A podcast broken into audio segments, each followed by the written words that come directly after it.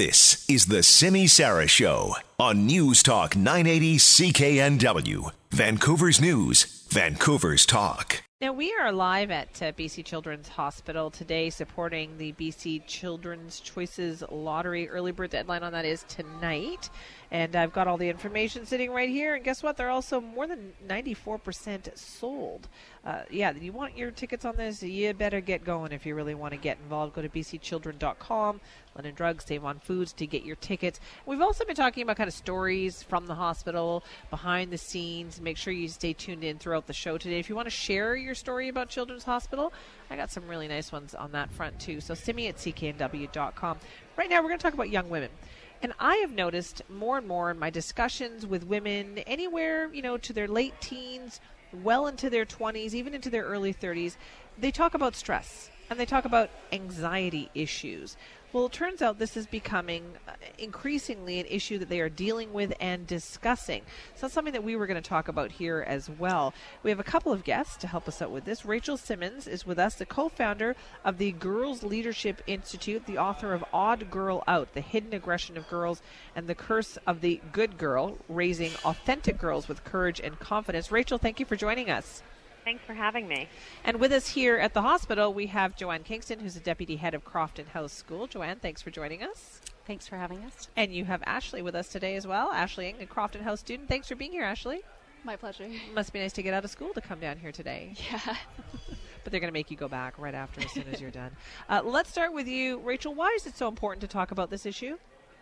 Um, well, we want to talk about uh, girls and perfectionism and overachievement because – when you look at girls, people tend to say, wow, you know, girls are doing so well. They're going to college and universities in greater numbers. They're getting uh, good grades.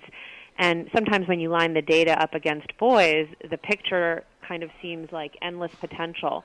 But when you look under the hood at what's really happening with how girls succeed, you see a lot of very destructive um, behaviors around um, perfectionism, self harm, um, a lot of uh, kind of shame and anxiety and depression. And we're seeing that manifest very much uh, at universities with the mental health problems that um, that are continuing to unfold and intensify. Um, and we're also just seeing it as parents and educators. We're seeing a lot of girls who are very unhappy. Uh, and so we think it's important to pay attention not just to what the numbers say, but what's really going on in the psychology of how girls succeed you know, we were all nodding our head while you were nodding our heads while you were just talking. So I think we all agree we can definitely understand where that comes from. Ashley, let's hear from you on this. Do you, when you heard Rachel talking about that, do you get that? Are you feeling that yourself? Uh, do you know girls who talk about that? Well, uh, definitely when Rachel came to our school, there was a lot of discussion uh, regarding how our students deal with stress because I think whenever someone wants to achieve something, you will have to deal with stress because there will be issues that you didn't see and that you have to kind of sometimes realize that you can't handle it by yourself and you need to ask for help. And that definitely does um, contribute to stress. So my friends and I do talk about stress, and that's one of our ways to cope with it. Actually, is to talk about it with one another. So. Right, Jo-Anne, how do you deal with that? So as a school there, you got some high achieving young girls. They want to go places, they want to do things, but at the same time, you have to kind of temper that too. So how do you confront that? Well, definitely, we work hard uh, with the girls um, at Crofton House to talk about the connections between performance and identity. And we do find uh, there are girls who tie those things closely together, and we have to work to, to separate those. We have a number of structures in place, like many girls' schools do. Um, having connections with adults, I think, is very key to their development. Meaningful relationships with adults who can have those conversations with them. I agree with Ashley that talking to your friends is a very good place to start, and then sharing your concerns with adults. We have a lot of conversations with girls, as I say, about. Um, not necessarily connecting performance with identity, starting with who you are rather than what you do or how you rank, how successful you are. Right, but everybody, that's on the minds of so many teenagers, right? I have to Definitely. get my community service in, I have to get my volunteer work in, I have to get work in, I have to do good here, I have to get good grades. I mean, you hear kids talking about checking everything off on that that list. Rachel, eh, you know, if you're a parent, how do you how do you recognize that? There's probably a fine line between wanting your child to achieve and being so proud of their achievements and stopping them and saying, Are you sure you're not doing too much? Yeah, I think that's absolutely right. And I think parents have to, in some ways, kind of help not just girls but boys as well moderate their workload because they are going um, to school in a culture that tells them nothing is ever enough. And so it is incumbent upon parents to stop and say, actually, this is enough, and you are enough. And even if you don't get into the university of your first choice, that doesn't make you an unworthy person. And if parents don't say this to kids, they're not going to hear it um, very often anywhere else um, because, again, they are kind of in this culture that's swimming with these messages. I also think parents have to focus with kids on what are the skills they need to, to thrive during this time. And one of them, which we, we looked at in this research study that, that I collaborated with Crofton House on, is, is seeking support and asking for help. And um, us, as researchers, we've been noticing that high achieving young people often feel the need, particularly girls, to engage in what's been called effortless perfection, which is looking as though you have it all together in every part of your life and as if you are not expending any effort doing it. Right? Beyonce has this song where she says, you know, you woke up like this or I woke up like this. As if yeah. I didn't and we know try. you didn't. Yeah. Right, exactly. And so that has added a whole layer of pressure and expectation. Again, not just working hard, but making it look effortless. And Yeah. that's why we're focusing on teaching kids to ask for help. Because if they think they can't put any effort into something, then when they need help, that feels like a mistake. Yeah, So well, I want to talk really about the role of social media as well and that research study that you mentioned. We'll get into that when we come back.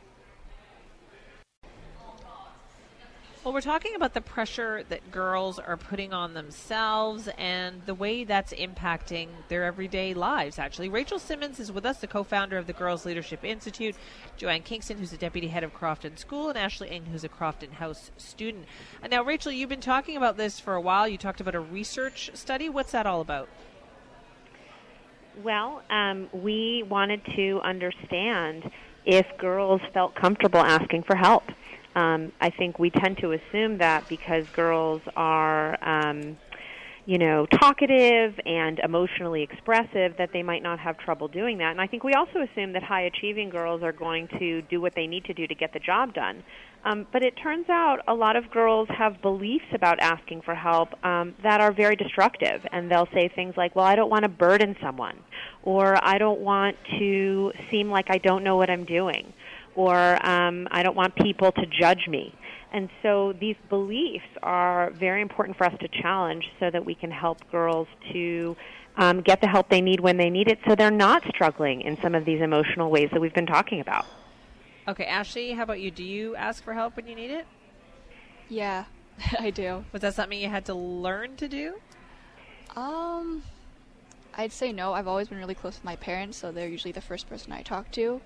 And I think a wonderful thing about Crofton is that the teachers do set aside time outside of classroom for you to personally go ask them questions, which takes away that shame or kind of scared to ask questions factor, I think. Yeah, that you're right. That would make a big difference. Jo-Anne, what about social media? I mean, that obviously has played a huge role in the pressure that girls and boys place on themselves in this day and age. How does the school deal with that? We uh, educate the girls in how to make great decisions about social media. Obviously, we can't track all of their activity on social media. Certainly, when Rachel came to visit the school, she did a great job of framing that that whole idea for the girls and talks about the curated self and how it's a tendency of girls now to try to create this perfect version of themselves on social media. Which is great for them, but think about how that's viewed by everybody else. Definitely. Everybody else looks perfect. hmm And I think Rachel just provided a great framework for the girls um, to see how that was impacting their, their sense of themselves and their sense of their achievements and their identity. Now, Rachel, where can people get more information about the Girls Leadership Institute? Uh, well, you can visit our website, girlsleadership.org, and you can certainly find us on uh, Facebook, and you can visit my website, rachelsimmons.com, and we certainly have lots of information, um, particularly for girls, on how to stay strong in a culture that is often really, you know, undermining self-esteem. Okay, well, listen, I thank everybody for uh, joining us today. We really appreciate it. Thank you. Thank you. Uh, Rachel's book, by the way, is called um, Odd Girl Out The Hidden Aggression of Girls and also The Curse of the Good Girl Raising Authentic Girls with Courage and Confidence. For more information, check out the Girls Leadership Institute. We'll be right back. This is News Talk 980 CKNW, Vancouver's News, Vancouver's Talk.